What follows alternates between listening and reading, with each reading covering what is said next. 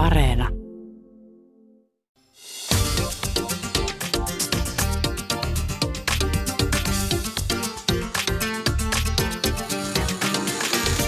Yle Puhe, torstaisin kello yksi ja Yle Areena. Mahadura ja Österkan. Yle Puhe. Mies ei oikein saa sanoa enää mitään mielipidettä, sanoi mies Helsingin Sanomien haastattelussa. Paljon puhutaan siitä, että mitään ei saa sanoa, mutta mikä se on se asia, mitä ei saa sanoa, sitä ei sano kukaan. Tänään yritämme ottaa siitä selvää. Tänään rakkaat kuuntelijat puhutaan vuoden muotisanasta, poliittisesta korrektiudesta. Keskustellaan sananvapaudesta ja vihapuheesta. Mitä poliittinen korrektius oikeastaan tarkoittaa? Syvennytään siihen, missä menevät sananvapauden ja vihapuheen raja. Kysytään, että onko kansalaisten sananvapaus uhattuna ja miten vihapuhe mahdollisesti kaventaa sananvapautta. Mitä vaikutuksia vihapuheella on yhteiskuntaan ja miten kitkeä sitä. Studiossa vieraana varsin argumenti, argumentointikykyisiä ihmisiä, kirjoittaja Marian Abdulkari, journalistilehden päätoimittaja Maria Pettersson sekä ylikomissaario Jussi Huhtela. Tervetuloa mukaan Mahadura Ösperkaniin. Tervetuloa Kiitos. minunkin puolestani ja, ja mennäänpä suoraan tähän, t- tähän aiheeseen, että tosiaan viime päivinä ollaan paljon puitu sitä, että mitään ei saa enää sanoa. Onko se hyvät vieraat näin? Mitään ei saa enää sanoa se on just näin. Mitään ei saa enää sanoa ja mä ehdotan, että me lopetetaan tämä niin radio-ohjelma. Ihan, tähän, nyt tähän ollaan seuraavat edes niin 55 jat- minuuttia jatkaa. hiljaa. Niin. Joo, pistä Ösperkän tunnari päälle ja lähdetään kaffelle. Joo. ei, mutta eikö tunnarikin sano jotain? Nyt pitäisi olla täysradiohiljaisuus. Ei sanaakaan, ei ininä, ei mitään. Mitä sanoo ylikomissaario Jussi Huhtela? Niin, niin kun täällä nyt sitten on poliisikin paikalla, niin, paikalla, niin suoraan hommat poikki, että niinkö. Se on totta, että se, se vähän valvoo. jännittää, kun poliisi valvoo tätä keskustelua. Mutta, m- mutta siis ihan oikeasti, puhutaan nyt niinku toden, toden totta tästä aiheesta. Minkä takia meillä on sellainen keskustelu käynnissä, jonka mukaan kaikkea ei saa sanoa tai mitä tahansa ei saa sanoa. Mistä tämä oikeastaan kertoo meidän, meidän yhteiskunnan ilmapiiristä?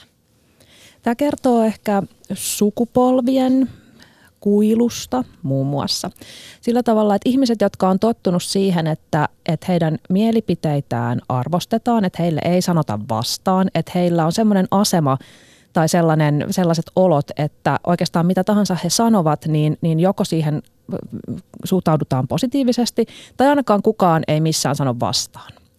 Ainakaan sillä, että tämä vastaan sanominen tulisi heille saakka. Ja mä ymmärrän sen, että, että siinä vaiheessa, kun jotkun ideat tai ajatukset, joita heillä on ja joita he on saaneet viljellä mielellään siis ehkä kymmeniä vuosia, niin yhtäkkiä joku sanookin vastaan, että hei, ei toi ole noin, tai hei, itse asiassa toihan on ihan tyhmä ajatus. Niin siinä vaiheessa ihmisestä tuntuu, että mitä hittoa, että mähän on sanonut näitä samoja asioita niin kuin monta kymmentä vuotta, ja yhtäkkiä, yhtäkkiä joku tuleekin kertomaan mulle, että tämä ei ole ok, niin totta kai siinä ehkä tulee semmoinen ajatus, että nykyään ei saa sanoa. 70-luvulla sain sanoa, 80-luvulla sain sanoa, 90-luvulla sain sanoa. Nyt minä kun sanon tämän asian, niin joku rupeakin mussuttamaan. Jussi Huhtala. No joo, Jussi voisi sanoa tähän vähän tämmöistä niin viranomaisnäkökulmaa ja, ja tätä, niin kuin, miten, mä, miten mä itse on, on, on somessa tätä keskustelua seurannut. Eli siis, siis, tota, siis Suomessahan jo niin ihan peruslähtökohdalta, niin niin jos puhutaan niin rikoksista, niin kriminalisoinnin raja tämmöisessä niin puheasioissa, sananvapausasioissa, niin se on hyvin korkea, se ei helpolla ylity missään nimessä. Ja siis tässä mielessä, niin, niin jos sanotaan, että mitään ei saa sanoa, niin, niin se on kyllä jonkunlaista niin retoriikkaa, mikä ei, niin kuin, ei niin sitten millään pidä paikkaansa. Ja taas sitten – jos, jos toisaalta katsotaan, katsotaan sitten niin, että, että niin kuin, ei, ei demokratian ydin ole siinä, että mitä tahansa saa sanoa, sanoa vaan, ja ei niin sananvapaudenkaan turvin, niin ei, ei voi sallia sitten muiden perusoikeuksia ja ihmisarvon loukkaamista. Että se on, niin kuin, se on niin selvä juttu. juttu. Mun mielestä asioita saa sanoa, ja oikeastaan lainaan tämän, tämän mun kollegalta, kun mä kysyin vielä, että Anne, kun ranskalainen karva viiva äkki, että mitä mä sanon tuohon lisää vielä, niin sanoi, että se pointti on siinä, että asioita saa tehdä, mutta se tekemisen tapaa pitää niin valita oikein. Että siitähän, siitähän tässä on niin kyse, kyse tota, No sitten kuitenkin niin toisaalta tämä niin sosiaalinen media, niin se tuottaa semmoista niin kärjistynyttä ilmapiiriä ja mielellään jos ehditään, niin puhutaan siitä vaikka, vaikka lisääkin. Ja niin tavallaan sitten mä, mä niin poliisina mä haluaisin hakea niin dialogia sitten kuitenkin, että, että jos on ihmisiä, jotka kokee, että mitään ei saa sanoa niin sanotusti, niin olisi niin kiva päästä keskustelemaan ja kysymään, että perustele, mistä tämä johtuu, mitä sä oot sanonut, miten sä oot kokenut sen, että, että sitten sit kuitenkin voi käydä niinkin, että tuolla somessa sitten möyhennetään ihmisiä myös, vaikka ne olisi välttämättä mitään väärää tehnyt, vaan tuonut niin mielipiteitään piteitään, niin ilmi, ilmi ihan nyt mistä kulmasta tahansa. Ja, ja niin näissä niin mielipiteissä ja tämmöisissä, niin mä niin korostan, että mä en näe, että me asetutaan niin mitenkään niin janalle, jos on joku ääripää tuolla ja toinen tuolla, vaan että, että meillä on enemmän paljon semmoisia juttuja, mitkä on enemmän tuolla keskellä ja erilaisia lankoja niin siellä täällä. Ja tästä on niin mun mielestä kyse. Mutta, mutta mulle jäi nyt siltikin vähän epäselväksi, että mitkä ne on ne väitetyt asiat, mitä ei saa sanoa. Marian, niin. pystyisit sä vastata tähän? Pystynkö vastaamaan tähän? Toki, mä voin yrittää. Öö, siis musta Marialla ja Jussilla tässä on ollut hyviä pointteja, miten he on tuonut esiin tätä problematiikkaa, mikä tähän liittyy. Öö, mä jatkaisin tästä niin, että yleensä kun ihminen sanoo, tai yleensä kun tuolla sosiaalisessa mielessä erityisesti väitetään, että mitään ei saa enää sanoa, tai tullaan television asti itkemään, että kun mitään ei saa enää sanoa, niin silloin viitataan tilanteisiin, missä on ehkä puhuttu syrjivästi tai että ei voi naisia kutsua ihan millä tahansa termeillä tai muita vähemmistöjä ja se tuntuu siltä, että nyt kavennetaan minun sananvapautta, kun en voi sanoa niin kuin, tuota tai tuota ryhmää ihan niin kuin haluan. Ää, ja tämähän liittyy myös siihen, että meillä on ihmisoikeustilanne parantunut huomattavasti eri vuosikymmeninä, jolloin niin kuin, on erilaiset asetukset ja lainsäädäntö, joka koskee niin kuin ihmisten syrjimättömyyttä ja yhdenvertaisuutta. Mutta sitten toisella puolella on tutkijat, toimittajat, yhteiskunnalliset keskustelijat, jotka käsittelee yhteiskunnallisia kysymyksiä, jot, esimerkiksi tutkimukset, jotka liittyy rasismiin Suomessa. Et silloin kun niiden kanssa tullaan julkisuuteen, niin siitä lähtee semmoinen määrä vihapuhetta, että sitä yritetään rajoittaa. Ja tämä porukka taas ei ole se, joka sanoo, että kun mitään ei saa enää sanoa, vaikka heidän sananvapautensa puututaan. Että kun he ei yritä tuoda niin keskustelun sitä, että nyt me halutaan vaan solvata kaikki, vaan ihan sille esimerkiksi tutkittua tietoa. Että yhdessä vaiheessa oli just huoli siitä, että missä määrin tutkijat, jotka tutkii maahanmuuttoon liittyviä kysymyksiä tai rasismia Suomessa, miten he voivat niin käydä sitä yhteiskunnallista keskustelua. Ja minusta on ihan konkreettinen huoli, että jos se kommentoit jossain lehdessä, että tällaisen tutkimuksen tein ja tässä on ne vastaukset, tulee 50-100 viestiä, jossa niin sut haukutaan aivan niin kuin maan tasalle tai uhataan sun henkeä ja hyvinvointia, niin kyllähän se nostaa kynnystä lähteä mukaan yhteiskunnalliseen keskusteluun. Ja tämä uhkaa sananvapautta. Ja tästä voisin enemmän huolissani kuin siitä, että vanhat käppäukot ei pysty enää niin kuin haukkomaan kaikkia tasapuolisesti. Marian, tartutaan tuohon ja jatketaan tuosta siis vielä ehdottomasti vähän myöhemmin tavallaan just se, että mi- miten vihapuhe rajoittaa tutkijoiden, toimittajien sanan vapautta. Mä ihan lyhyesti halusin nostaa muutaman esimerkin siitä, miten tavallaan mediassa, kun on on sanottu jotain ja se on ikään kuin aiheuttanut kohua. Ö, on muun muassa, muun muassa tämä tota, ö, Riikka Moilasen kommentti, ihmisroskat, o, menikö se niin? Porijatsin entinen toimitusjohtaja Aki Ruotsala puhui, miten siitä homoudesta voi eheytyä. Kun nämä keissit puhutaan keisseistä, nousi mediassa esiin, niin sehän aika nopeasti nousi tämmöiseksi somekohuksi ja sitten puhuttiin siitä ja osoiteltiin ihmisiä siitä, että tämä on sitten taas vaan ihmisten herkkyyttä. Tässä mulla tulee mieleen tavallaan se, että tässä käytettiin sanoja, mitkä ei ollut oike, oikein. Tässä niin kuin loukattiin ihmisoikeuksia. Miksi sanoilla on merkitystä? Miten me saadaan ymmärtämään ö, meidän somekansa, meidän tavalliset ihmiset siitä, että tämä ei ole ok. Ja nämä tilanteethan ajautui myös siihen, että henkilöt ö, irtisanouduttiin heidän työstä ja siitäkin oli paljon eri mielipiteitä, että oliko se nyt niin kuin oikein. Mutta nämä oli ehkä tämmöisiä niin kuin päällimmäisiä, mitä on ollut tällä hetkellä, että on sanottu jotain ja on käynyt kaltoin. Mitä ajatuksia herättää? Joo, siis sanat ja puhe ohjaa ihmisten toimintaa tämä on niin ihan, ihan selvää, että että että jos me lainataan tätä, tätä tota, israeliskirjailija Hararia, mikä on tämän, tämän Sapiens ihmisen historia kirjo, kirjoittanut, niin, niin hän, hänhän niin nimenomaan lähtee siitä, että, että ihmisen tämä niin menestys maapallolla perustuu niin tarinoihin. Ja sitten, että minkälaisia tarinoita me niin toisille, toisille kerrotaan, mitä, mitä me puhutaan. Ja niin kuin, niin kuin, sillä tavalla siitä täytyy olla huolissaan, että, että ei voi, mitä tahansa ei voi sallia, koska viime kädessä se muokkautuu teoiksi, niin kuin me nyt Yhdysvalloissa nähdään tänä päivänä? Mun mielestä on ongelmallista, että me kierretään tätä, että, että tämän sanan tai tuon sanan takia ihminen sai fudut tai sai, sai tota, kritiikkiä niskaansa, koska kysehän ei koskaan ole yhdestä sanasta. Se, että, että ihminen käyttää sanaa ihmisroska, niin, niin se ei ole se ongelma. Tämä sana itsessään ei ole ongelma, vaan se, mikä siellä on taustalla, on se, että millaisia asenteita se kuvastaa. Onko se, ja vielä tässä kyseisessä kommentissahan, sehän ei ollut ainoastaan tämä, että jos kuuntelee sen koko kommentin, niin tämä asenne tulee useammassakin kohdassa. Et, et kyse ei ole siitä, että ihminen olisi saanut fudut sen takia, että hän sanoo väärän sanan. Ja sehän olisi tosi tosi julmaa, vaan kyse on siitä, että, että katsottiin, että tämä sana tai tämän sanan käyttö oli asia, joka kuvastaa tämän ihmisen arvomaailmaa, kuvastaa sitä, sitä tota, hänen ehkä toimintatapojaan, sitä mitä hän ajattelee tässä tapauksessa joistakin yrityksen asiakkaista. Ja, ja se on se syy, ei se yksi sana. Mutta mitä tulee tuohon fudujen saamiseen, niin kyllä siis täytyy sanoa, että, että hiukan mua huolestuttaa, ei nyt ehkä just näissä kahdessa keississä, mutta se, että, että kun tosi herkästi käydään kiinni, siis kaikenlaisissa keississä, nimenomaan ihmisen työpaikkaan ja siihen, että, että ensimmäinen asia, mikä on, niin tägätään pomo tai tägätään joku yrityksen pääjohtaja.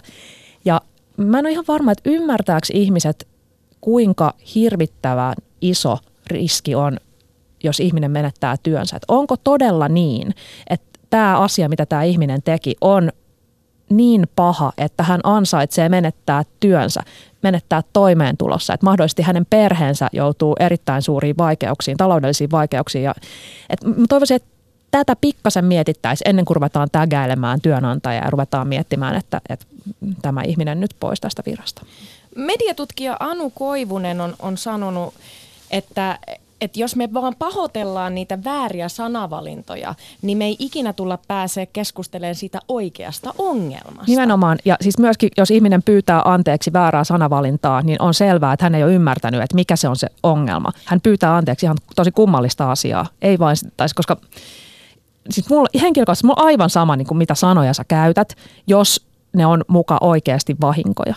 Mutta kun ne ei ole, useimmiten ne ei ole, ne paljastaa jotain ihan muuta. Niin kuin, pyydä anteeksi sitä asennetta, pyydä anteeksi sitä, että, että ajattelet toisista ihmisistä niin kamalalla tavalla. No siis tuosta vaan samaa mieltä Marian kanssa, että, tota, että ihmisen äh, pomon tägääminen tilanteessa, missä ihminen on saanut väärin, ei välttämättä ole se oikea tapa hoitaa sitä asiaa. Ja kun me kuitenkin kaikki eletään tässä yhteiskunnassa, että me ei olla poistamassa ketään niin kuin, yhteiskunnasta, että sinä nyt menet jäähylle tuonne sivun ja elät jossain niin itseksesi, vaan että me kuitenkin eletään jatkuvasti suhteessa toisiin. Me käydään samoissa ruokakaupoissa, asioidaan samoissa pisteissä ja muuta. Niin kyllä meidän pitää löytää myös keinoja käydä sitä keskustelua. Et jos miettii niin kuin sitä kohua, mikä oli silloin, kun poliisi kävi salaisessa Facebook-ryhmässä keskustelua, jossa oli kolmannes Suomen poliisit ilmeisesti niin kuin lehtitietojen mukaan mm, siinä ryhmässä, ja se keskustelu oli todella alatyylistä niin kuin monin, monilta osin, niin se keskustelu, mitä mä olisin kaivannut sen jälkeen, olisi ollut konkreettisia toimenpiteitä, millä tavalla poliisi lähtee hoitamaan tätä, ja että käydään, ei niin, että nyt niin kuin reaktiona irtisanotaan kolmannessa, että eihän se olisi ollut niin kuin kestävä ratkaisu lähteä irtisanomispolulle, tai sille, että nyt sanktioidaan niin kuin tällainen puhe, vaan että halutaan oikeasti käydä kiinni tähän, että niin kuin mistä nämä kumpuaa ja millä tavalla voidaan niin kuin kouluttaa poliisia, koska edelleen me kaikki eletään tässä yhteiskunnassa, me ollaan toisistamme tiettyyn pisteeseen riippuvaisia niin eli, miten me sitten toimitaan. Eli niin si- siitä ollaan studiossa y- yhtä mieltä, että, että irtisanominen ei välttämättä ole se ratkaisu, vaan itse ongelmaan puuttuminen. No ylikomisario Jussi Huhtela, mitä, mitä vastaisit tähän Marianin pointtiin siitä, että, että tota, Marian olisi kaivannut keskustelua siitä, että mitä tälle ongelmalle nyt tehdään. Ja itse asiassa tämä Facebook-ryhmä, niin mekin ollaan päästy Mahadura Ösperkanissa sinne. Meille on vuotanut vähän kuvia, niin mekin ollaan siellä oltu. Joo, tota, ei kyllä mä oon, niinku, mä, mä oon ihan samaa mieltä siinä, että et, et, ei, ei tietenkään ratkaisu ole se, että, että ihmisiä niin irtisanottaisiin, vaan siis nimenomaan pointsi se, että, että tästä olisi, ja olisi syntynyt myös enemmän keskustelua ja meillä on, meillä on oppimista siinä. Tämä on varmaan ensimmä, ensimmäisiä semmoisia tapauksia, missä tavallaan, niin, tavallaan niin meidän, meidän niin pitää, niin, piti niin miettiä sitä, että millä tavalla tämä mahdollisimman avoimesti käsitellään tämä juttu, miten tässä tullaan, tullaan miten, miten yli, ylijohto ohjaa meitä, tulee, tulee siinä itse mahdollisesti, mahdollisesti ulos ja ja tota, kyllä me, niin, kyllä me, kyllä me niin halutaan olla avoimia ja ehkä me siinä ihan täysin onnistuttu nyt tällä kertaa, mutta, mutta mä haluaisin nähdä sen niin, että tämä oli yksi juttu, me tavallaan, tavallaan pystytään parantamaan siinä, kun sika juoksuu niin sanotusti, kun vanha, vanha sanonta, sanonta käy. Ja, ja tuota, sitten niin toisekseen, niin, niin kuitenkin sit mä haluan niin sanoa siitä ryhmästä vielä sen, että et joo, siellä oli tosi paljon poliiseja, mutta sitten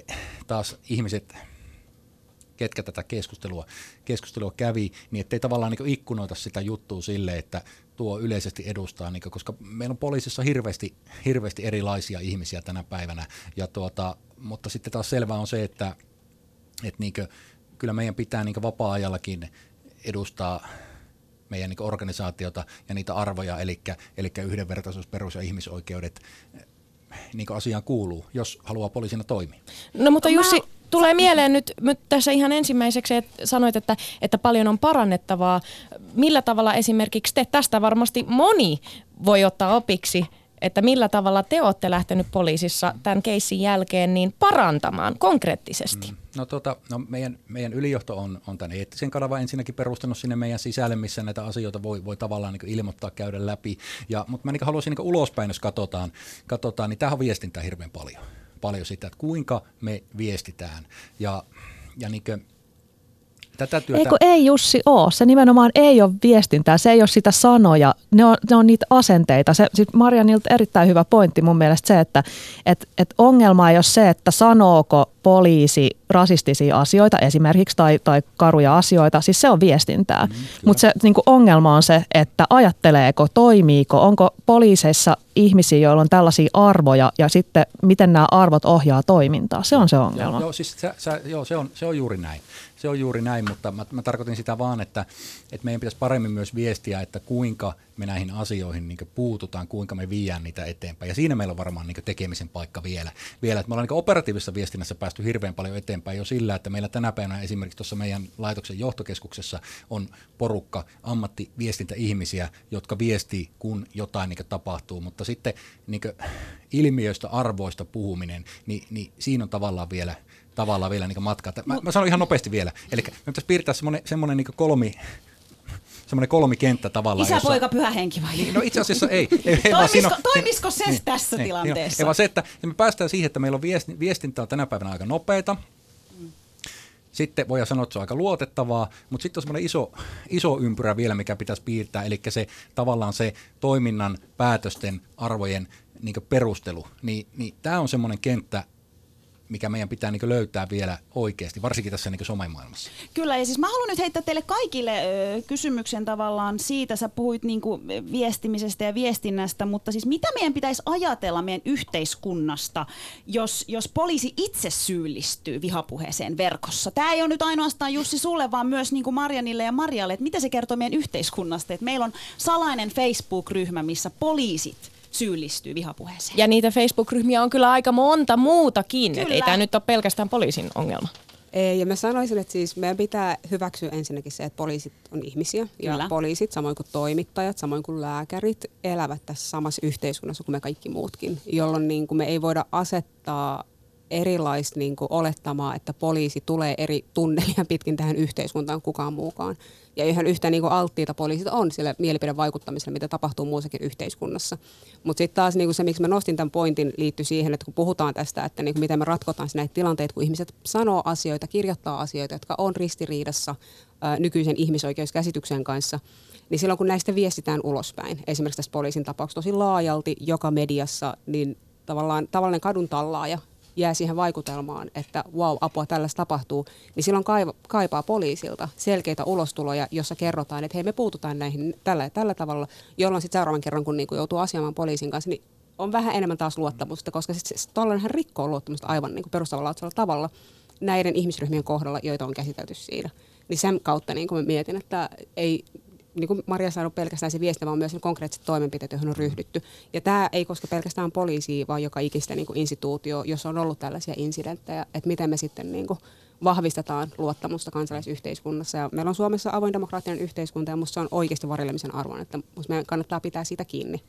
Tämä on ihan totta. Mä allekirjoitan tämän ihan sata nolla. En, en väitä mm. kummallekaan vastaan, mutta näin se juuri on. Niin se kertoo, siis mitä se kertoo yhteiskunnasta? Se kertoo yhteiskunnasta sitä, että, että poliisissa on kaikenlaisia ihmisiä, niin kuin kaikissa muissakin ihmisryhmissä. Poliisissa on on superhuippuja tyyppejä, jotka todella joka päivä taistelee tasa-arvon puolesta ja sitten se on semmoisia aivan totaalisia mulkkuja, jotka, jotka niin kuin tekee kaikkensa, jotta tämä tasa-arvo ei edistyisi tippaakaan. Mutta, tota, mutta olennaista on se, että poliisi on vallankäyttäjä ja sen takia poliisille on lupa asettaa paljon paljon korkeampia standardeja kuin joillekin muille ammattiryhmille. Ö, vielä kysyisin sellaisen asian. Nyt, nyt tämä meni aika lailla poli, poliisiin tämä keskustelu, mutta mä haluaisin vähän nyt kuitenkin laajentaa. Jos puhutaan vallan, te menitte jo tähän vallankäyttöön. Valtaahan voi, voi, voi käyttää Mahadura Ösperkan tässä studiossa, mekin käytämme valtaa, toimittajat, instituutiot, poliitikot, ää, niin, niin millä tavalla tätä aihetta pitäisi käsitellä nimenomaan valtaa pitävissä instituutioissa? Onko teidän mielestä tähän ongelmaan, jos puhutaan vaikka, jos puhutaan vaikka vihapuheesta, jos mennään jo siihen, niin, niin onko tähän ongelmaan oikeasti osattu puuttua niissä valtaa pitävissä elimissä, joita Suomessa on?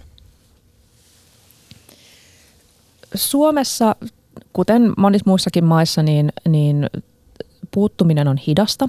Siitä otetaan jonkinlaisia askelia aina silloin tällöin. Esimerkiksi nyt vastikään päättynyt MV-lehden oikeudenkäynti otti ihan uudella tavalla kantaa esimerkiksi sellaisiin asioihin kuin maalittaminen. Käytettiin siis yksi syy, minkä takia vaikka Beckman sai lisää sakkoja, oli se, että hän maalitti.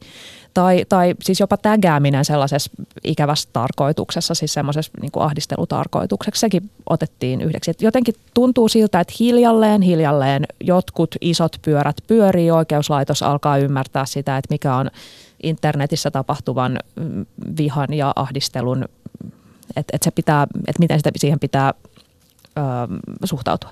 Mutta sitten kuitenkin samaan aikaan myös hyvin korkeilla tasoilla esimerkiksi eduskunnassa kansanedustajat itse tekee, itse syyllistyy tällaiseen, mistä juuri äsken puhuttiin, esimerkiksi vaikka maalittamiseen tai, tai tota, ähm, no siellä on tuomioita, kuten tiedätte, erilaisista asioista, niin, niin tämä on niinku vähän kahtalainen. Et sekä yhteiskunta sekä puuttuu asiaan hitaasti institutionaalisella tasolla, mutta sitten vallassa olevat ihmiset, niin, tai sitten sanotaan nyt vaikka Trump, se nyt ei suomalaisen yhteiskunnan, mutta siis kuitenkin, niin, niin on hyvä esimerkki siitä, että, että, hän, tota, että sitä todellakin vallan huipulla voi tehdä vaikka mitä. Joo, tuota, mä menisin kadottaa, kadottaa tuota ajatuksia, että mitä mun, mitä mun piti sanoa, sanoa mutta siis some, somehan tämä niinku tietyllä, tietyllä tavalla nyt tämä tää homma liittyy. Ja, ja, ja nyt niinku ensinnäkin maalittamisesta, niin, niin minusta oli tosi hieno juttu, että nyt niinku tavallaan siitä on nyt oikeustapauksia, päätöksiä. Valitettavasti hinta on ollut aika kova muutamalle ihmiselle. Ja varmaan niin, että nyt kun katsoo, ketä täällä on niin studiossa, niin kyllä meitä kaikkia on vähän niin kuin maalitettu tässä matkan varrella. Ei niin pahasti kuin Jessica Arro tai, tai Rebecca Härköstä ehkä, mutta, mutta kuitenkin on. Ja tuota, tässä on niin kuin, New York Timesissa oli hyvä artikkeli, en muista enää kirjoittajaa, mutta tuossa ihan, ihan tota päivä pari sitten, jossa, jossa tota tavallaan niin se iso viesti on, että et, et niin pakka on vähän levällään, jos katsotaan sitä Trumpin Amerikkaa nimenomaan, ja, ja ehkä se sama vähän niin komppaa niin Suomeenkin. Ja, ja se johtopäätös on niin siinä sen kaltainen, että, että näiden, et, et, et, et, ei voi enää lykätä, lykätä määrittelyä siitä, että mikä on näiden somejättien vastuu, mikä on yksilön vastuu, missä menee sananvapaus. Vapaus. Ja tavallaan niin kauan kuin tämä homma on määrittelemättä, niin niin tavallaan niin me vähän niin kuin liuutaan koko ajan semmoiseen niin aggressiivisempaan keskustelukulttuuriin. Ja me ei niin tätä somea hallita. Tästä tulee pitkä puhe, puhe, jos mä alan nyt kertomaan. Mä, mä jossain vaiheessa mielellään kertoisin, että mitä mä tästä somesta on mieltä, mutta, mutta tästä on niin kyse.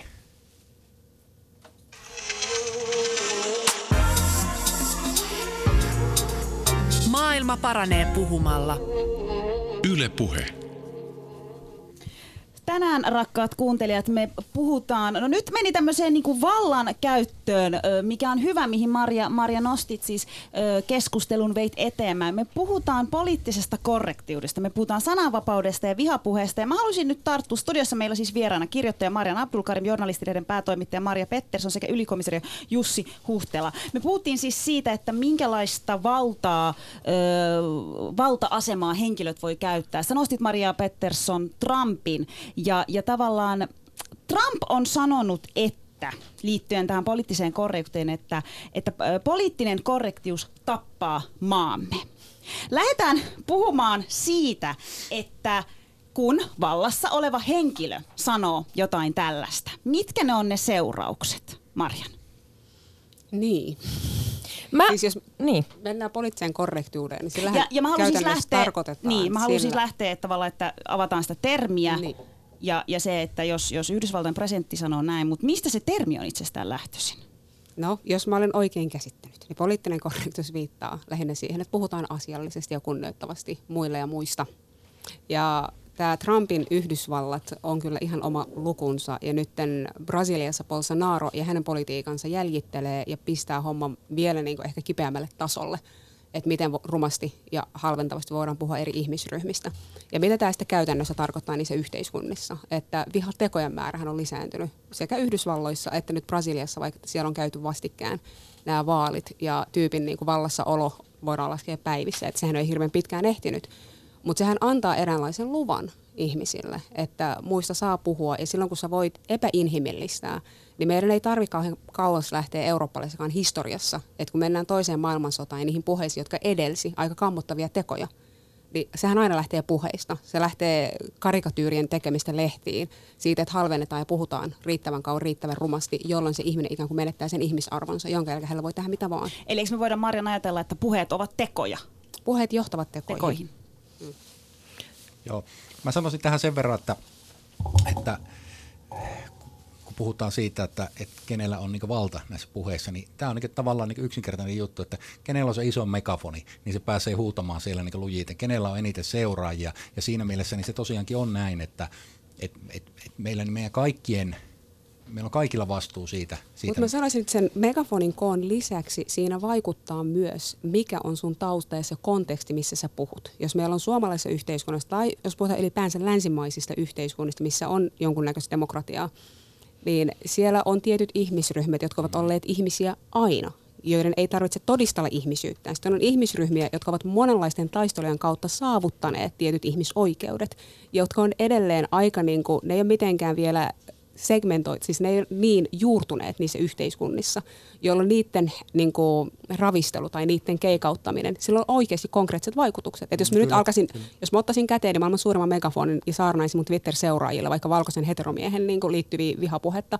niin se ei saa samalla tavalla vastakaikua kuin se, että joku valkoinen heteromies käyttää oman alustansa vähemmistöjen dissaamiseen. Et se näkyy siinä, miten jengi pääsee duuniin, miten ne saa asuntoja, miten ne pystyy turvallisesti kulkemaan tuolla liikenteessä niin sen megafonin ohella meidän pitää ottaa se historiallinen konteksti myös huomioon.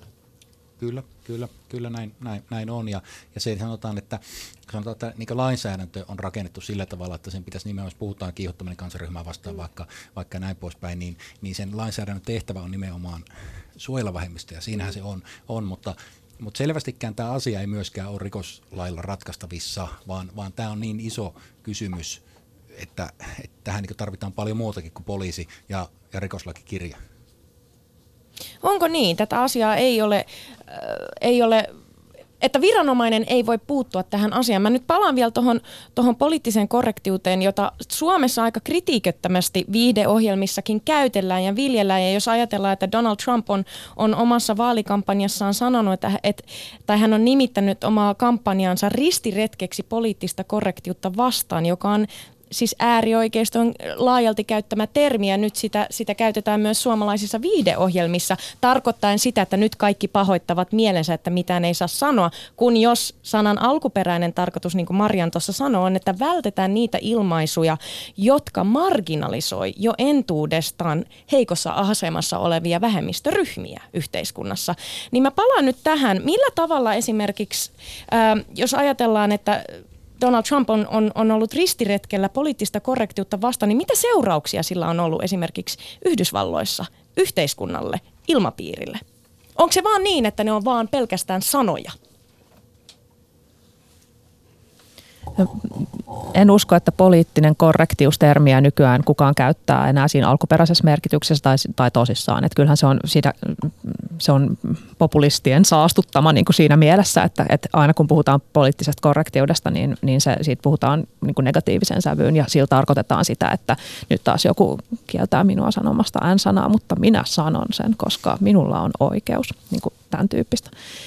Mutta tota, ähm, niin kuten mun mielestä Marian sen aika hyvin tuossa summassa se, että, että tota, se tarkoittaa, että jos kerran meidän yhteiskunnan kaikkein ylimmällä huipulla oleva tyyppi saa puhua tälleen vaikka naistoimittajista tai meksikolaisista tai siis toimittajista ylipäätään tai, tai siitä vähemmistöryhmästä tai tuosta vähemmistöryhmästä, niin sehän tarkoittaa, että tämä on tosi ok. Ruvetaan mekin puhun silleen koska selvästikään hänellä ei ole siitä, että hän, hänen suosionsa vaan kasvaa.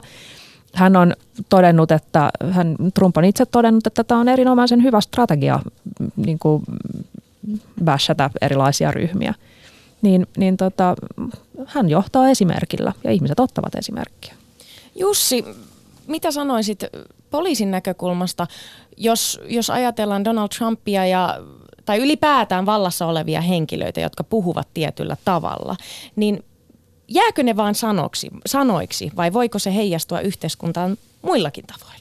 No, kyllä varmaan nyt Yhdysvalloista nähdään, että ei ne jää pelkästään sanoiksi. Et, et, siis vihatekojen määrä on ilman muuta siellä niin kasvanut. Ja, ja tota, sitten jos puhutaan, puhutaan niin ihan, ihan taas niin tapauksilla – jotka taas liittyy sinne someen, someen näitä viimeaikaisimpia. Tämä, tämä, tota, tämä kirjepommimies, tätä retoriikkaa kimpos molempiin puoliin, puoliin niin Facebookissa, Twitterissä, taas sitten, sitten tota, Pittsburghin synagogan murhaaja, niin se sai näille tämmöille rasistisille, xenofobisille antisemistisille niin kuin, niin kuin, mieleyhtymilleen niin siellä Gapissa. Ja, ja taas sitten esimerkiksi tämä Toronto yliaja, tämä, tämä Alec Minassia, niin, niin se oli taas sitten niin Facebookissa. Ja kyllähän ne, niin kuin, kyllä mä, kyllä mä tuosta niin sama, samaa mieltä on, että, että siis meidän tehtävä niin poliisina olisi niin joka päivä tuoda ne meidän arvot, ja kyllä mä väitän, että mä siellä Twitterissä ainakin, ainakin niin harva se viikko, harva se päivä, niin mä, mä koitan kertoa, että yhdenvertaisuus, perus- ja ihmisoikeudet, ja nämä, nämä on niin poliisin juttu, juttu tota, tältä osin, osin, mutta totta kai se meidänkin työ menee vaikeaksi, jos jostain päin tulisi koko ajan sellaista viestiä, että tuolla on mitään väliä. No mutta kenellä siis teidän mielestä tavallaan ö, internetin ikävimmin, ikävimmissä, jos internetissä on tämmöisiä ikäviä piirteitä, oli tämä Gap-somepalvelu, missä tämä tota, Pittsburghin ampuja itse oli siellä läsnä ja kirjoitteli ja, ja lietso tällaista niin kuin vihaa, niin kelle internetin ikävimmät piirteet kuuluu? Ketkä on siitä vastuussa? Ei tietenkään ainoastaan poliisi, vai? Ketkä teidän mielestä? No siis totta kai näillä sosiaalisen median jäteillä on myös oma vastuunsa. Ja jos niillä on niin tarkat algoritmit, että nänniä ei voi vahingossakaan näkyä naisen valokuvissa niin kuin jossain ig niin luulisi, että yhtä tehokkaasti pystyvät valvomaan myös niin kuin sitä vihapuheen määrää ynnä muuta. Mutta Mut samaan aikaan, Marian? Samaan aikaan olen sitä mieltä, että se toimivalta oikeustoimihenkilön toimintaan liittyen on ainakin niin kuin kansallisella tasolla tosi usein. Niin silloin jos äh, ihminen, joka elää ja toimii Suomessa, toimii ja käyttäytyy vastuuttomasti tai tota, syrjivästi siellä somessa, hä, niin kuin silleen ihan överisti, niin kyllä silloin pitää olla myös konkreettisia keinoja puuttua siihen ja toimia. Ja Suomessa meillä on sikäli hyvä tilanne, että tota, me ollaan tosi sääntöuskovaisia täällä me ollaan todella normatiivinen yhteiskunta. Siis se on aika harvinaista nähdä, että ihminen ylittää vaikka niin kuin suojatieto, kun on punaiset valot, että jos siinä on, että tämä ryhmäpaine toimii. Ja nyt mä oon toiveikas myös sen niin kuin oikeuspäätöksen suhteen, joka tuli MV-lehden päätoimittaja kohti, koska se myös linjaa, että tällainen toiminta ei ole ok. Ja täällä kun riittävän usein toistaa ihmisille, että mikä on ok, mikä ei ole ok ja missä kohti niin kuin rikotaan lakia, niin kyllä ihmiset niin kuin aika nopeasti uskovat ja lähtevät siihen niin kuin systeemiin. Ja siinä sitten niin kuin mietin, että me tarvitaan selkeät pelisäännöt yhteiskunnassa. Ja jos meillä on toimintaa, jota me ei toivota, niin siitä pitäisi olla olemassa konkreettiset sanktiot. Ei vaan niin, että niin kuin, äläpäs nyt tee tuolla tavalla, vaan että niin kuin siitä oikeasti seuraa jotain konkreettista, jolloin se ihminen ehkä päättää niin kuin olla tekemättä sitä tekoa. Marian, kuulinko äänestäsi pientä toiveikkuutta, että et, et me ihan oikeasti pystytään saamaan se some kuriin ja se vihapuhe kuriin? No kun some ei ole mikään tämmöinen myyttinen entiteetti, joka toimii tuolla jossain niin kuin rinnakkaissa todellisuudessa. Siellä toimii ihmiset, joiden kanssa me ollaan tekemisissä päivittäin. Kiitos, nimenomaan. Ja, ja siis se, että, että ylipäätään ajatellaan internettiä ja oikeata elämää jotenkin mm. rinnakkaisina tai erillisenä, niin sehän on ihan siis, sehän on ihan kuraa. Eihän se niin ole ollenkaan. Päinvastoin mm, se, mikä tapahtuu, ja siis, tai sillä, että onko somessa tapahtuvalla niin jotain konkreettisia seurauksia sitten somen ulkopuolella, niin, niin tämä jotenkin ajattelu on, on nurinkurista. Mm. Ensinnäkin meillä on ihan, katsotaan vaikka mikä on vihapuheen vastaanottajan, että mitä hänelle tapahtuu, niin siis kaikkien tutkimusten mukaan niin tällaisella vihapuheella, internetissä tapahtuvalla vihapuheella on fyysisiä ja psyykkisiä mitattavia seurauksia. Että se ei ole mitenkään sillä, että vaan internetissä bla bla bla. Ja samoin siis tosi karua esimerkiksi vihaviestien saajia. Joskus kehotetaan, että no hei, että älä mene nettiin, että sun ei kande mennä nettiin siellä. Jo. Ja, ja se on ihan sama kuin koulukiusatulle sanottaisiin, että hei, älä mene kouluun. Kun siellä on kuitenkin siis, siellä saattaa olla työ, sosiaaliset kontaktit, ystävät, viihde, kaikki. Että et semmoinen älä mene sinne, niin, niin sehän on siis aivan älytön ajatus. Maria, mä haluan nopeasti kysyä, tota, otetaanko sun mielestä ja myös tietty te, te, te kaikki muut kans, että ö, vihapuhe, netissä tapahtuva vihapuhe tarpeeksi vakavasti?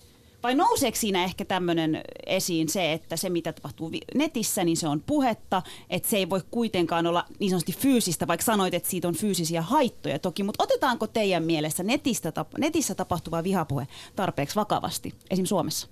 Mä sanoisin, että meillä on ehkä vielä toistaiseksi päätöksentekoelimissä sitä ikäluokkaa, joka ei ole kasvanut sosiaalisen median kanssa – ja tässä koko ajan niin kuin, tapahtuu edistystä. Sitten siinä vaiheessa, kun Maria Pettersen ynnä muut on sitten niin kuin, päätöksiä tekemässä siitä, miten suhtaudutaan tähän ja millä tavalla luodaan niitä rajoja, niin meillä tulee olemaan paljon selkeämpiä. Et nythän on vähän sellaista, että niin kuin, joku vanhempi henkilö saattaa sanoa, että no mitä sinä nyt sitä internetistä, niin kuin, että eihän se niin kuin, oikeaa, mutta niin kuin Maria sanoi, niin se on hyvinkin todellista. Ja jos meitä ei niin kuin ihan moraaliset syyt kiinnosta tai saa toimimaan riittävän selkeästi, niin sitten tulee vastaan myös kansantaloudelliset syyt. Sitten kun sitä häirintää tapahtuu, sitä ahdistelua tapahtuu, se vaikuttaa työkykyyn, se vaikuttaa hyvinvointiin, se taas rasittaa meidän julkista terveydenhuoltopuolta esimerkiksi, se niin kuin vaikuttaa meidän työntekijäpuuliin, mitä meillä on käytettävissä, ja meillä ei ole muutenkaan niin kuin riittävästi työntekijöitä tässä maassa tällä hetkellä. Et sitten se voi olla sellainen insentiivi, joka vaikuttaa päättäjiin, se ei vaikuta vain niin sen yhden niin kuin ihmisen hyvinvointiin. Ja kyllä mä huomaan, että esimerkiksi no vaikka poliisissa, niin, niin suhtautuminen on alkanut muuttua. En tiedä, liittyykö se siihen vai oliko se vain ajallinen sattuma, että siinä vaiheessa, kun so, poliisi tuli isosti vaikka Twitteriin ja alkoi saada itse kuraa niskaan aika paljon, niin, niin silloin myöskin hiukan muuttui asenne sitä, Kokemus sitä opettaa. kohtaan. Ja nythän on ollut myös keskusteluissa, että on tullut joltain, en tiedä onko tämä yksittäiset poliisihenkilöiltä, mutta Twitterissä luin, toiveita poistaa poliisin nimikyltti ja sen sijaan vaan saada pelkkä numerokoodi, joka on taas kytköksessä siihen, että millaista palautetta yksittäiset poliisit saa toimittaessaan virkatehtäviä ja näinhän sen ei pitäisi mennä. Et edelleen jos palataan siihen, että ollaan avoin demokraattinen yhteiskunta, niin kyllä mä toivoisin, että poliisi voi jatkossakin kulkea niin kuin nimilapun kanssa, mutta jos poliisillakin on tämä huoli, että ei voida enää niin kuin kulkea hoitamassa työtehtäviä niin, että nimi on selkeästi esillä, koska sitten pelätään, että tulee vihapuhetta tai tulee postia ihan kotiin asti, joka sitten niin kuin vaikuttaa myös siihen muuhun perheeseen, niin onhan tämä aika älytöntä. Mitä vastaa Jussi? Joo, mä oon samaa mieltä siitä, että, että kyllä tämä varmasti on tämmöinen sukupolvikysymys, kysymys, kun on paljon ihmisiä vielä, vielä tota virastossa päättävissä asemissa, jotka ei käytä sitä somea, somea niin millään, millään tavalla. Ja tota, tota, tota, sitten taas, taas niin jollain tavalla, tavalla mä näen, että mitä me ollaan itse somea seurattu tuolla, tuolla niin aktiivisesti niin vaikka poliisilaitostasolla, niin, niin, niin ne ihmiset, vaikkapa keski-ikäiset ihmiset, jotka, jotka käyttää, käyttää niin Twitteriä, käyttää Facebookia, niin tavallaan näissä, näissä tavallaan niin verkoissa tämä niin keskustelu lähtee niin helpommin lapaisesta. Katsokaa Instagramia. Siellä on nuoria pelkästään. Ja se on niin esimerkiksi sanotaan, sanotaan niin meidänkin Helsingin poliisilaitoksen niin meidän Instagrami-tili niin se on niin tosi mukava tili. Ei siellä öyhötetä sillä tavalla ja ei siellä tapella riidellä olla toisten kurkuissa kiinni. Että, että niin mä haluaisin kuitenkin nähdä, että, että tässä on nyt on ongelmia, tässä määrittelyssä on ongelmia, se, että kuka mistäkin vastaa, mitkä on somejat ja niin poispäin. Mutta sitten on niin pakko nähdä positiivisesti myös niin, että, että isossa kuvassa maailma on aina mennyt kuitenkin pikkusen monttujen kautta niin aina niin parempaan suuntaan. Ja, ja mä uskoisin, että sitä, sitä kautta niin, niin, niin mua 20 vuotta nuoremmat ihmiset niin ratkaisee tämän asian. Mä luotan siihen. Kyllä, ja itse asiassa muistaakseni Allianssista kerrottiin, ei tainnut olla heidän tutkimuksensa, mutta kerrottiin, että, että kun tutkittiin sitä, että, että kuka somehäirintää esimerkiksi tekee, niin se on pääasiassa siis yli kolmekymppiset. Eli, eli nuori polvi, joka siitä usein kärsii, joka on kohde, niin ei sitä itse harjoita läheskään niin paljon. Ja mun mielestä on kauhean olennaista kääntää fokus nyt me ollaan vuosikaudet puhuttu siitä, että ketä häiritään. Mm. Ja nyt kaikki tietää sen. Kaikki tietää, että, että esimerkiksi naisia häiritään. Joidenkin tutkimusten mukaan sitä ikään kuin kuraa saa suurin piirtein miehet ja naiset saman verran, mutta sitten niissäkin tutkimuksissa on käynyt ilmi, että se, se naisiin kohdistuva on hyvin erilaista ja tietyllä tavalla karumpaa. Mutta nyt kun tämä tiedetään, niin voitaisiko nyt pikkuhiljaa, pikkuhiljaa ruveta kääntää fokus sinne, että kuka tätä tekee. Ja, ja siellä taas tekijöissä, esimerkiksi miehet, on valtava, valtava yliedustus. Että voidaanko lakata kysymästä, että minkä takia naisia häiritään ja alkaa kysyä, että minkä takia miehet häiritsee. Tai minkä takia vanhat häiritsee. No mutta kysytään nyt. Maria Pettersson, Marian Abdulkarim, Jussi Huhtela. Minkä takia miehet häiritsee? Haluatko Jussi ottaa kopin tästä? En minä voi puhua valkoisten heteromiesten puolesta. Ei, siis, no. Täällä studiossa voi kaikki niin. puhua, Marian. Niin siis,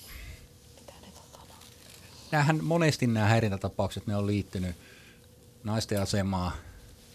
Sitten jos puhut vaikka Euroopan unionin asioista, ilmastonmuutoksesta, tasa-arvoasioista, ää, jotain muuta vielä.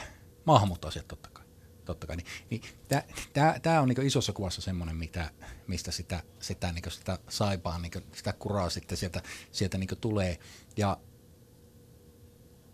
miksi sitä sitten miehet tekee? Mä tiedän, koska, koska en, mun, mun on hirveän vaikea vastata. En, mä, mä en ole jäsentänyt tätä niin, niin, niin, niin paljon. Mutta nämä on myös paljon semmoisia asioita, mitä sitten, sitten tota, toimittajat, tutkijat, jotka on näitä niin tuonut näitä asioita, ilmiöitä esille, esille tota, tutkii näitä juttuja, niin ne nyt sattuu olemaan naisia. Naiset on aika fiksuja kuitenkin. Että, et, et niin kuin, ja, ja heissä on, on, on, on niin paljon naisia niin sillä, sillä tavalla, että... Mutta tässä on myös ollut mun mielestä välillä Twitterissä olen lukenut, uh, että jos mies tutkija on tehnyt mm-hmm. tutkimuksen vastaavasta aiheesta, niin ei tule samanlaista vihapalautetta tai ei tule uhkauksia, että pitäisi viedä paikkaan X ja niin kuin käydä fyysisesti käsiksi, kun taas naisille tulee. Että tavallaan mies ja nainen voi tehdä tasan saman asian, mm. mutta sitten se tuomio tai ikään kuin se reaktio on hyvin erityyppinen. Mm. Niin jolloin tämä on hyvin vahvasti sukupuolittunut niin, ja se kyllä, liittyy naisvihaan kyllä. hyvin syvällisesti. Niin. Kyllä mä, kyllä mä, tota, mä siis sen, sen, mä, sen mä niin allekirjoitan, jos mä mietin itteeni mm. tavallaan somessa, somessa. Mua nyt ehkä vähän suojaa se, että mä oon poliisi ja näin ja näin ja tälleen se, se niin jollain tavalla, mutta kyllä mä sen niin on varmaan jollain tavalla niin myös niin funtsinut, että jos mä olisin nainen – ja mä puhuisin niin kuin mä siellä puhun, niin, ja vaikka mä edustan mielestäni aika hyvin niin niitä kantoja, mitä poliisin pitäisi edustaa, niin se olisi kuitenkin, se palaute olisi niin raaempaa ja kovempaa. Se on ihan totta. Mm. Mutta miksi? miksi? Ei, ei mulla, miksi? mulla ei ole vastausta siihen. Maria, sä heitit sen kysymyksen. Onko sulla mitään teoriaa tähän? Koska mun tai, täytyy sanoa... Tai havaintoja. Siis minkälaisia havaintoja te olette tehnyt? Ja mun täytyy siis sanoa tuohon, kun aikaisemmin sanoit, että Maria sanoit, että, että se ei ole ratkaisu, että me ei olla somessa. Mä oon itse kokenut, että joskus mulle, mun mielenterveyden kannalta paras vaihtoehto on pitää taukoja, koska yksinkertaisesti mä oon saanut niitä fyysisiä reaktioita. Mulla on ollut unettomuutta, on ollut niin kuin oikeasti mä, mun kroppa on, on on kertonut mulle, että mä en jaksa enää tätä. Ja, niin sitten on ollut pakko poistua. Ja se on ollut mun ratkaisu. Ja mä koen, että sehän ei nyt voi tietenkään olla se ratkaisu, että minä naisena toimittajana joudun poistumaan niiltä somealustoilta, jotka paljolti on mun työkaluja että se on mun ainoa tapa ratkaista tämä. Niin, sehän nimenomaan, kuten sanoit, niin sehän ei ole ratkaisu. Samalla tavalla, että, että jos vaikka toimittajat on havainneet, että, että jos se kirjoittaa vaikka maahanmuutosta, niin sitten tulee kuraa, niin eihän ratkaisu ole se, että kaikki lakkaa kirjoittamasta maahanmuutosta. Eikä sekään ole hyvä, koska sittenkin tulee kuraa, että miksi ette kirjoita tästä mm. maahanmuutosta. Että on, et, niin, ei ole ratkaisu lakata tekemästä sitä, mikä on oikein. Mutta sillä, että jos tässä on konkreettisia niin esimerkkejä, missä on yritetty puuttua ihmisten sanan ja ilmaisun vapauteen työtehtävissä toimiessaan ja muut, niin eikö ole työkaluja ikään kuin, niin kuin puuttua siihen? Että jos tulee, niin kuin, en tiedä, Petri Lehto-nimiseltä henkilöltä vaikka niin kuin 5000 viestiä eri henkilöille, niin eikö poliisi voi siinä vaiheessa olla sillä, että nyt sä puutut liikaa näiden ihmisten sananvapauteen, että etsi joku muu tapa ilmaista itseäsi niin, siis, siis meidän pitää puuttua rikoksiin. Se on, mm. se on, se on selvä Mutta ihmisten sananvapauden ja, rajoittaminen ei ole rikos. Vai? totta, kai, totta kai se on, jos, jos mennään, mennään, niin kuin, mennään niin rikoslain puolelle, se on ihan selvä. selvä tota, meidän pitää puuttua rikoksiin, ja sitten mä näen, mä, näen sen, mä näen tämän myös tavallaan sitten, että kun tätä ei yksin poliisi kuitenkaan kuitenkaan voi niin ratkaista, vaan tämä tarvitaan niin koko yhteiskuntaa. Niin sen lisäksi, että me voidaan puuttua rikoksiin, niin, niin meidän pitää tuua, meidän pitää viestiä, meidän pitää tuoda niitä meidän arvoja, mitä, mitä me niin halutaan niin edustaa niin esille. Ja tämä, tämä on niin mun mielestä se, niin se juttu.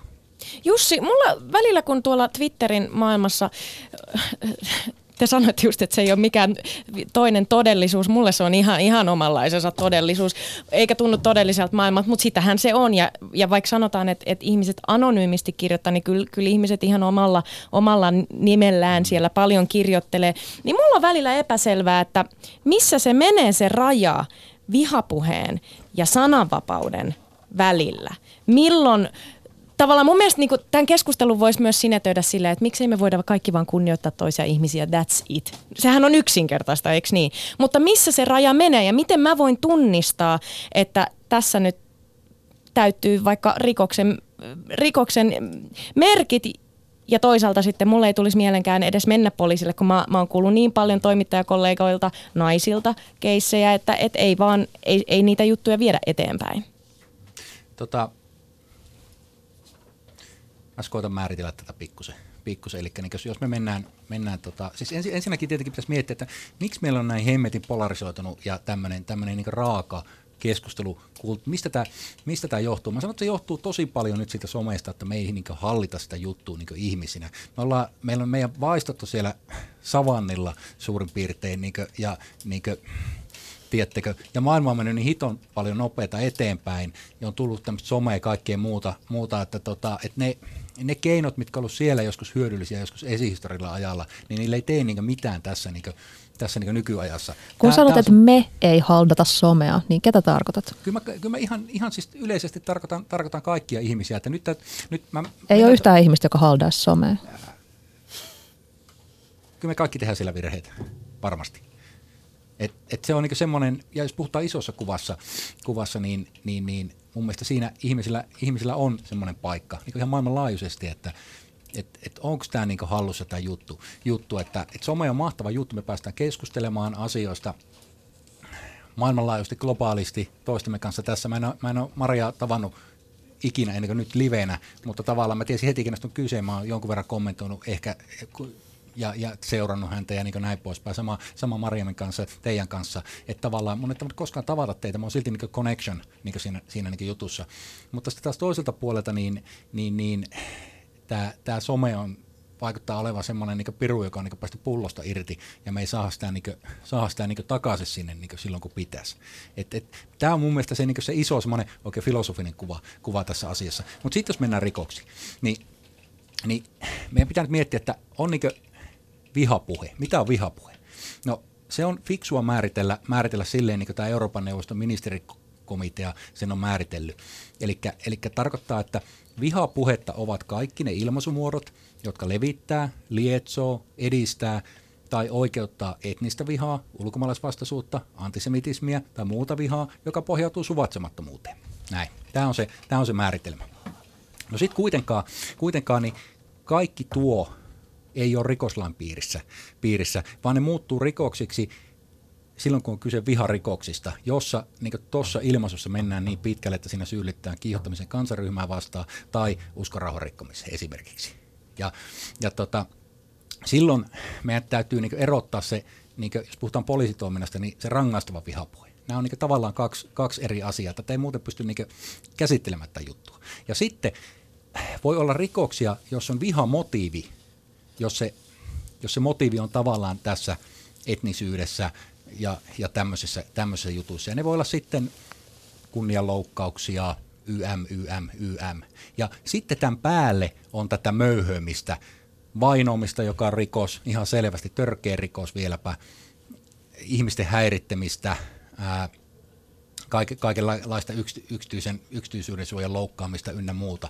Tämä on niin iso paletti, ja nyt jos me sanotaan, että tuo vihapuhetta tai vihapuhe, niin tämä on vaikea määritellä tämä termi. Tämä pitäisi pystyä palastelemaan niin näin. Et mä, niin, mä niin mieluummin puhuisin siitä, että et, et tämä on tämä some ja tämä, tämä niin tavallaan tämä ilmapiiri, mitä täällä tapahtuu, miten me pystyttäisiin niin yhdessä miettimään, puuttumaan, lieventämään näitä juttuja. Et, et, et tästä tässä on niin kyse.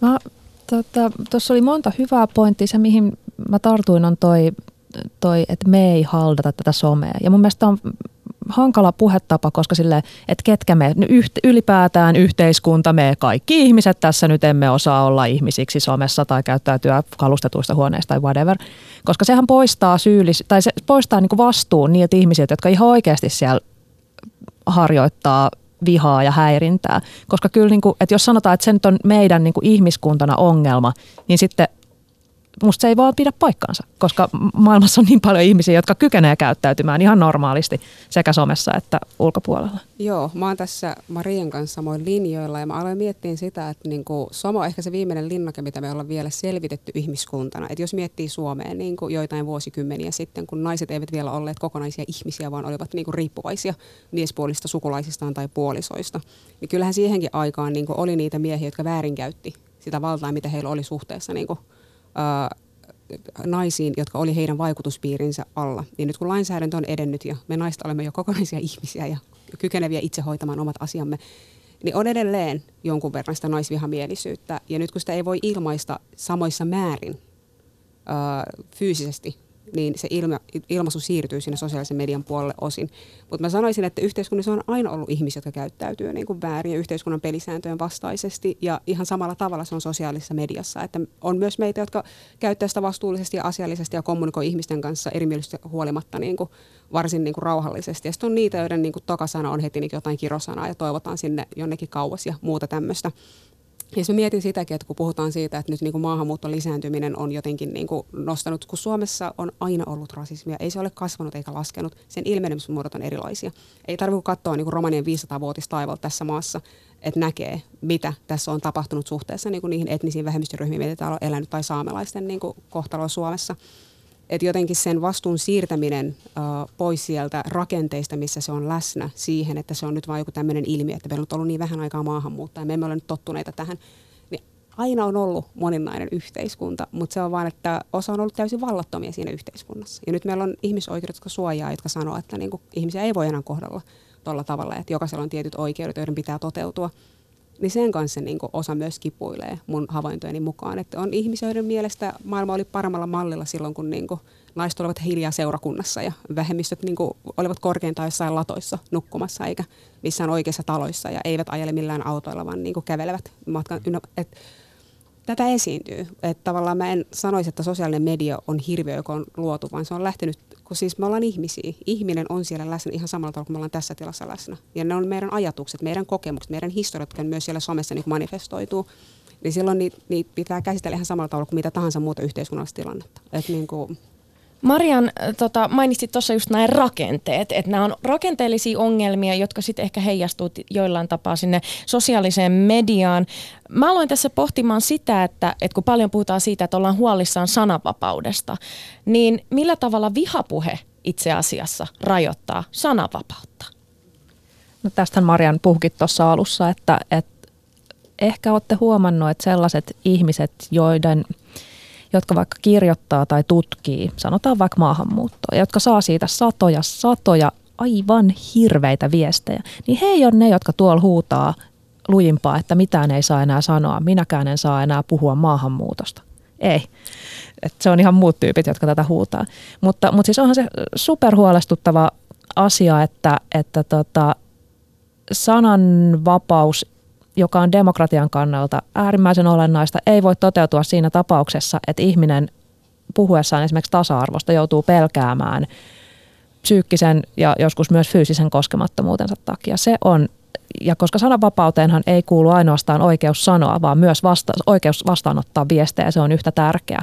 Ja silloin, kun ihmisiä yritetään hiljentää, kun toimittajia yritetään hiljentää, niin siinä ei ainoastaan puututa tämän toimittajan sananvapauteen hänen oikeutensa sanoa, vaan siinä puututaan nimenomaan erityisesti lukijoiden ja kuulijoiden, katsojien oikeuteen vastaanottaa viestejä. Mm-hmm.